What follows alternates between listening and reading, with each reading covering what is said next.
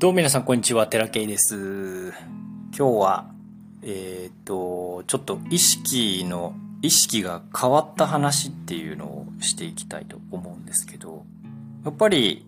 今まで僕がいろいろと、こう、特に魂についての勉強をしてきた時に、人間って非常にその、気づくということが大切なんですね。で、何に気づくかっていうと、こう、画集、えっ、ー、と、いわゆる執着に気づくということだと思います。こういう風なものの見方を、にこだわってた。という話です。だから、例えば、うんと、子育てとかもすごい執着のこう連続なんですけど、子供っていうのは、まあ、ちょっと偏ったか、かなり偏ったものの見方ですが、大人の言うことを聞かなきゃいけないみたいなで。頭では分かってるんだけど、そういう、えっ、ー、と、言うことを聞く、子供の言う、子供に指示を出して、それをこう、子供にやってもらわなければいけないっていうのが、もしあったんだとしたら、当然、ものの言い方はきつくなるし、そしてそういうふうに思ってるから逆に子供たちは反発してくる。というようなことが起こる。簡単に言うとね。そうじゃない、逆に言うことを聞いてくれる子供たちもいて、で、言うことを聞いてくれる子供たちが本当に素直にそう思ってやってるんだったらいいんだけれども、気使ってる場合もあるから、気使ってこうしなきゃいけないんだ、はあ、って言いながらやってるっていう人もいるから、まあまあ、えっ、ー、と、こう、パッと見の行動っていうのはわかんなくて、内側がどうかっていうのは、めちゃめちゃ大事なことなんですけど、とにかくそういう執着みたいなもの、自分がこんなことにこだわってたんだっていうことに気づくっていうのは、非常に難しい話なんですね。で、僕が、この、仕事に対する姿勢というか、が、どんな風に捉えてたのかっていうと、それも非常にこう偏ったものの見方なんですけど、そのビジネスという言葉を聞いた時に戦いだと思ってるんですよ。で、そういうイメージがあまりにもつきすぎてしまって、もうそういう風な、えっと、物事の動かし方をしている人たち、声が大きい人たちという表現をあえてしますが、そういう情報発信がうまいとか、なんかこう、パワフルな人たちっていうのを見てると、どうもやっぱり、なんか、搾取感で物を見てしまうんですね。そういう意図を持っている人も中にはいると思う、実際に。で、僕もそういう人たちに出会ったことはあります。明らかにこれは騙してるわけじゃないけど、奪おうとしてるなって。そういう人たちって結構いっぱいいるんですよ。そうじゃないとか言うけど、いや、絶対そういう意図は絶対にあります。人間に。で、じゃあ、別にそういう人たちが気になって、その、しまってるってことは、その、なんていうかな、乗り越えてないわけですよ私としても。して、そういう人たちの要素っていうのを自分の中にも抱えていたんですね。何かやっぱり、どうにかして、こう、取ろうみたいな。だから動けない。取ろうとしたくない。自分の中にある取ろうとする、奪おうとする意識を出さないがために身動きを取ってなかったっていうような感じがあります。めちゃくちゃ、こう、いろんなのが複雑に絡み合って、えー、っと、強制、抑制、行動したいんだけど行動しないという、その非常に矛盾が生じているような日々を私は過ごしておりましたけれども、そもそも、そもそもビジネスっていうものが僕は戦いだと思っていたから、そういう意識になっちゃってたんですね。で、そういう意識に気づかせてもらって、えっ、ー、と、コンサルの方がたまたまね、ご縁でお話をさせてもらった時に、そういう意識に気づかせてもらって、あ、そうかと。では、ああいうことがあったから、ある意味、その、こう、お金をいただくということが奪うように感じてしまってたんだっていう話をね、したんですよ。で、それが昨日です。で、そこからまた次の日に、今日、えー、たまたま本を読んでましたら、戦いの話が出てて、で、えっと、それはね、ローシード特許からいつも、えー、引用してるんですけど、こう、孫子の兵法ってありますよね。ああいう孫子の兵法に書いてあるような、えっ、ー、と、彼を知り、己を知れば、百戦危うからずと。えっ、ー、と、相手を知って自分を知っていれば、えっ、ー、と、百戦、えー、100回戦って、えー、危うからずっていうちょっと意味がわかんないけど、まあ、負けないよっていうこと。うん。そういうふうな戦いの仕方をすればいいんだよって。で、えー、っと、基本的には戦うんじゃないと書いてるんですね。だから向こう側、向こう側から挑んできたんだったらしゃあないと。で、そう、しゃあない時にどういう風に戦うかっていうことが書いてあるんですよ。で、基本的に自分からは仕掛けるんじゃないと。戦いというのは自分から仕掛けるんじゃないって言ってるんですよ。で、僕ビジネスって戦いだと思ってるから、自ら仕掛けてる人がたくさん見えてたんですね。そこがすごく嫌で、自ら戦いを仕掛けて、か、なんていうか、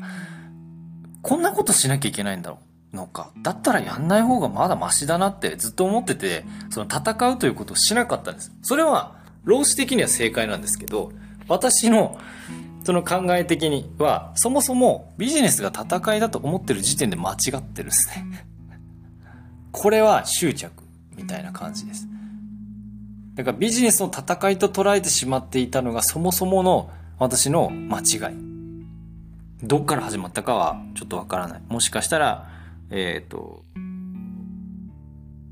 どっからなのかな？その YouTube とかいろいろね、情報を見てきたあたりなのかもしれないんですけど、とにかくやっぱり戦いに巻き込まれたくない。奪われたくないし、奪いたくもない。なんかそんな意識だったら、全くビジネスということができなかったんですね。で、じゃあ今、どんな意識かっていうと、えー、もう完全に人助けです。ビジネスっていうのは人助けです。それ以外の何者でもないと。そのことに気づいてなかった。えっ、とね、似てるんですよ。や、パッと見のやってることって一緒じゃないですか。だけど、その裏にある動機が何なのかっていうのはよく心理学で言われるんですけど、えっ、と、挨拶をするしてすごく丁寧な人が急に人を殺してしまうような事件っていうのをこうピックアップして話してたんですけどはパッと見ねすごく優しくて礼儀正しい人っていうふうに思うからあの人がなんで人殺しなんて？っていうふうに旗から見ると思うんだけど挨拶をするという動機がある意味ネガティブな動機なんです。だから、相手の機嫌を取るために挨拶をするとか。ただただ、その、人がいて、相手に挨拶するっていうことが相手にとっても嬉しいことだからっていう挨拶ではなくて、なんていうか、ご機嫌取りだったり、私のことを悪く思われないように挨拶をするとか、そういう意図とか動機とかって全然違うじゃないですか。見てる、パッと見の行動は一緒なん。ビジネスもパッと見の行動は一緒なんだけど、裏にある考え方が戦いと思ってるのか、それとも人助けと思ってるのかによって全く違うんですよ。パッと見のは一緒だけど。ただ、パッと見っていうのは客観的に誰かがものを見てるので、その客観的に見てる側の意識によって変わっちゃうんですね。これすごく、あの、イメージするのが難しいんだけど、えー、っと、例えが出ないな。そう。だからさっきの挨拶の話。だから人間が内面に抱えているものっていうのは誰にもわからないんですね。言葉にして、本当に、ま、真剣に深掘って話す、話している状況じゃないと。人の内面っていうのは全然わかんなくって、パッと見の行動はみんな一緒なんです。どんな気持ちでその行動をやってんのかっていうのは、誰にもわからないんです。で、分かってるように見えてるのは、自分の内面が、そういう風な意図を持ってるから、そういう風に見えるというだけです。だからなんとなくその人の奥みたいなものを感じてしまう時っていうのは、よりそっち側の強い人なのかもしれません。だけど、やっぱガラッと変わったものもある、変わったものの見方もあったんですね。その、奪うっていうのから、あ、奪うんじゃないんだっていう、その、お金というものは価値を提供して、で、気持ちよくお支払いをしてもらっている人の方が多いというか、まあ僕もなんか学びたいものに対してのお支払いっていうのはめちゃめちゃこう、ワクワクして払うんですね、お金をね。だけど、そうじゃなくって、うんと、こう、お金を払うという行動は一緒なんだけど、それがなんか、例えば受け取る側の方を見ると、搾取してるように見えたり、そして払う側の方を見ると搾取されてるように見えたり。でそれは私の中の意識にそういうやりとりイコール搾取という奪うというイメージがあったからなんです。それが取っ払われた時に、あ、そっかと、そもそもビジネスっていうのは戦いではなくて人助けなんだっていうふうに意識が変わった時に、とにかく助けたい人っていうのが見えてくるんですね。で、その意図で物事をこう行動していくと。全然違うなって思います。だから、内側の状態。だから、ある意味不安に置き換えてみると、で、不安を感じさせてくる人っていうのがいるじゃないですか。で、ああいう人たちの、その行動の動機はもうわかんないんですよ。その人がそういう風な意図を持ってやってるかっていうのはもう、あの、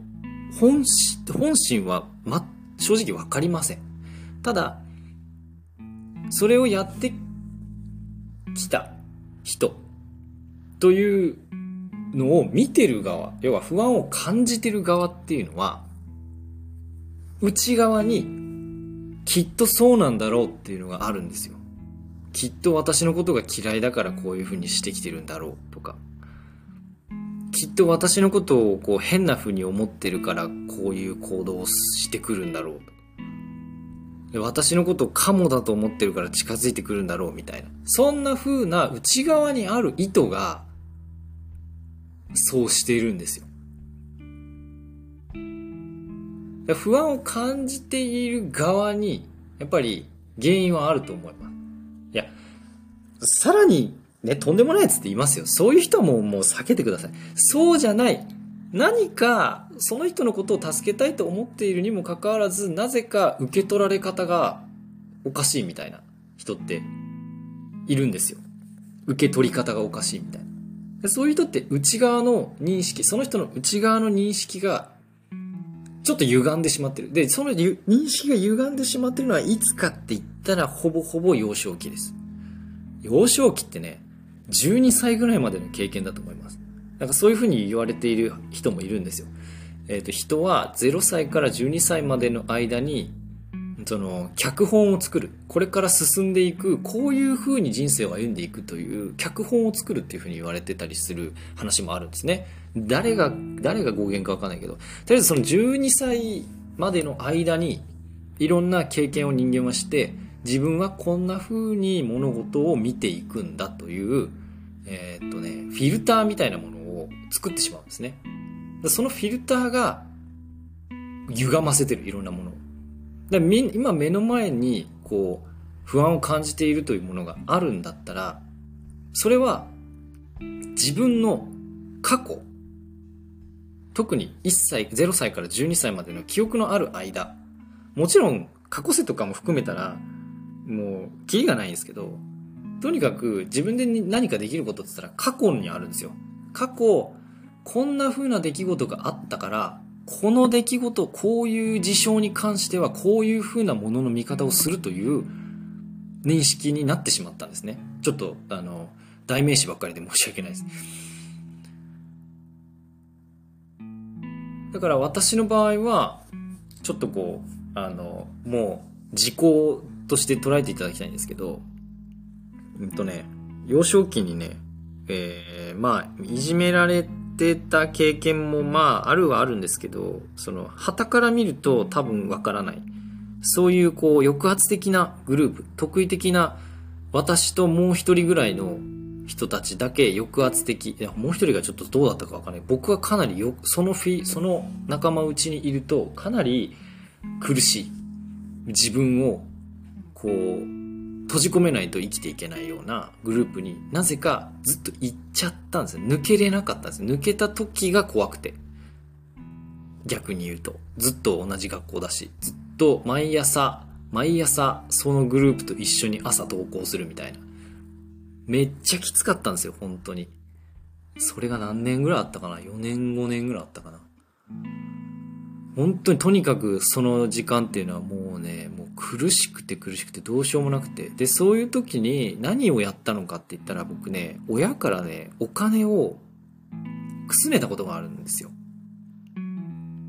その時って結構あんまり、えっ、ー、と、銀行に、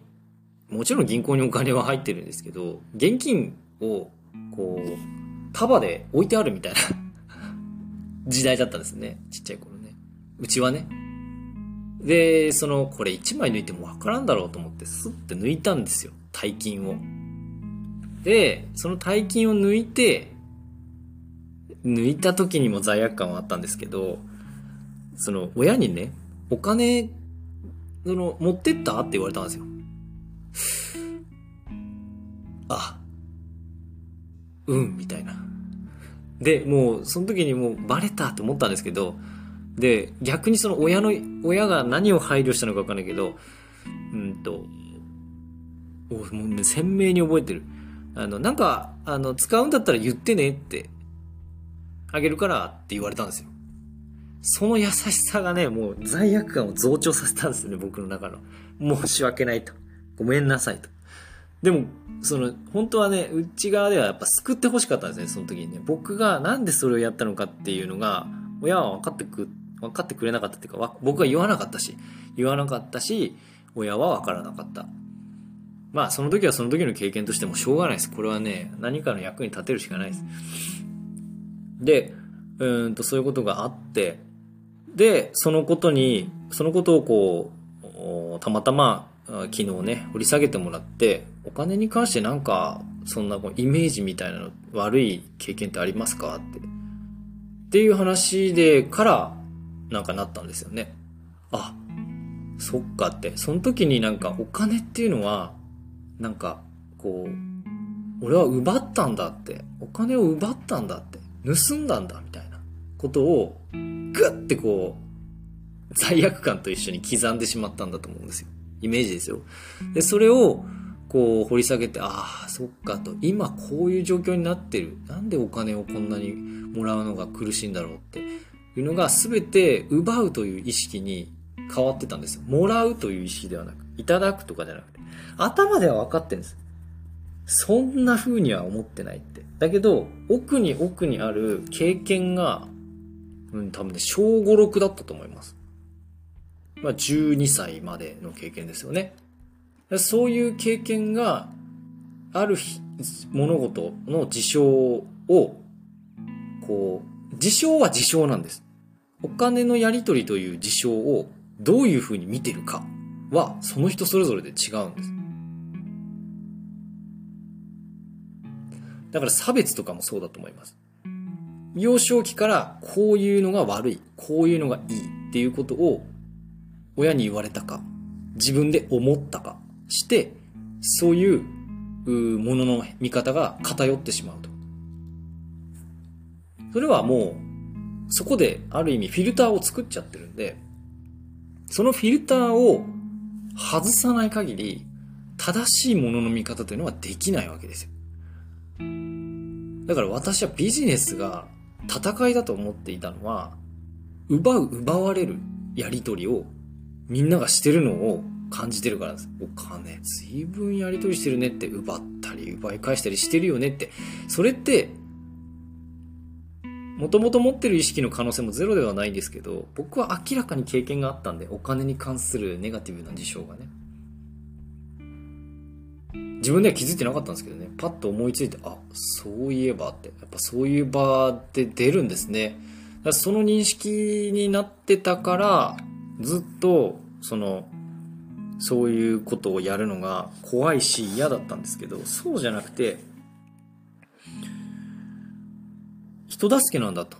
いうのを、こう、パッとね、今これ録音する前に本読んでたら思ったんですよ。あ、戦い、随分戦い戦い言ってるけど、ビジネスって戦いじゃないじゃんって思って。それをやってる人たちはいると思いますけどね。ああ、戦いやってるわっていうふうに見、あの、やってる人たちもいると思うんですけど、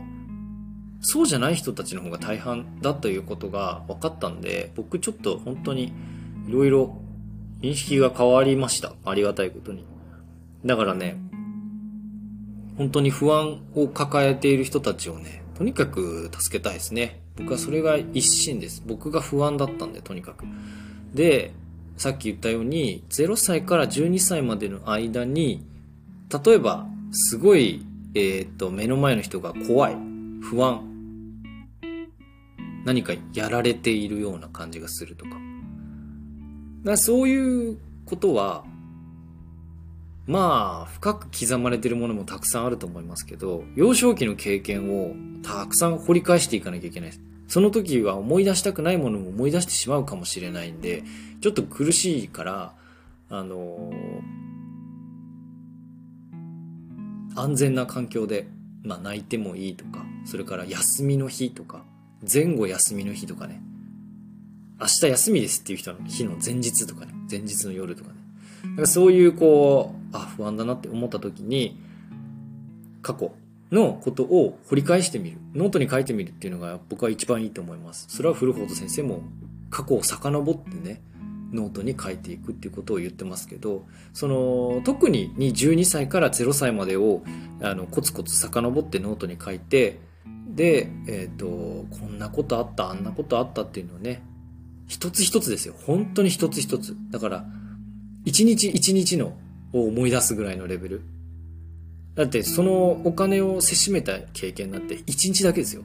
たった一日のその経験で私は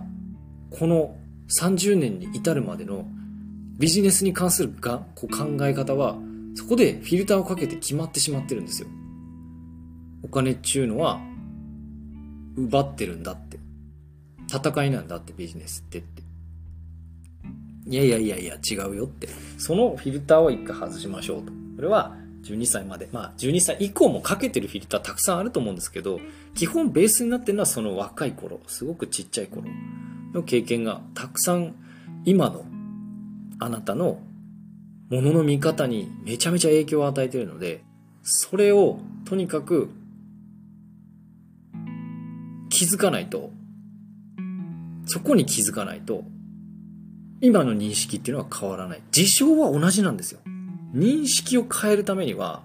気づかないといけないんで、それをね、皆さんぜひやってみてほしいなというふうに思います。僕もこれからもまだまだ苦手な、うん分野っていうのはあるし、なんで苦手なのかなとか、そういうのが過去にね、原因がある場合だってあるんで、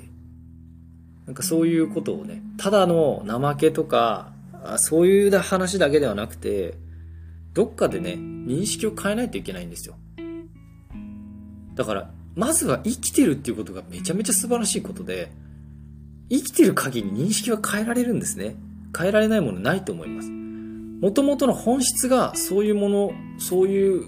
傾向を持っているっていうんだったら、それは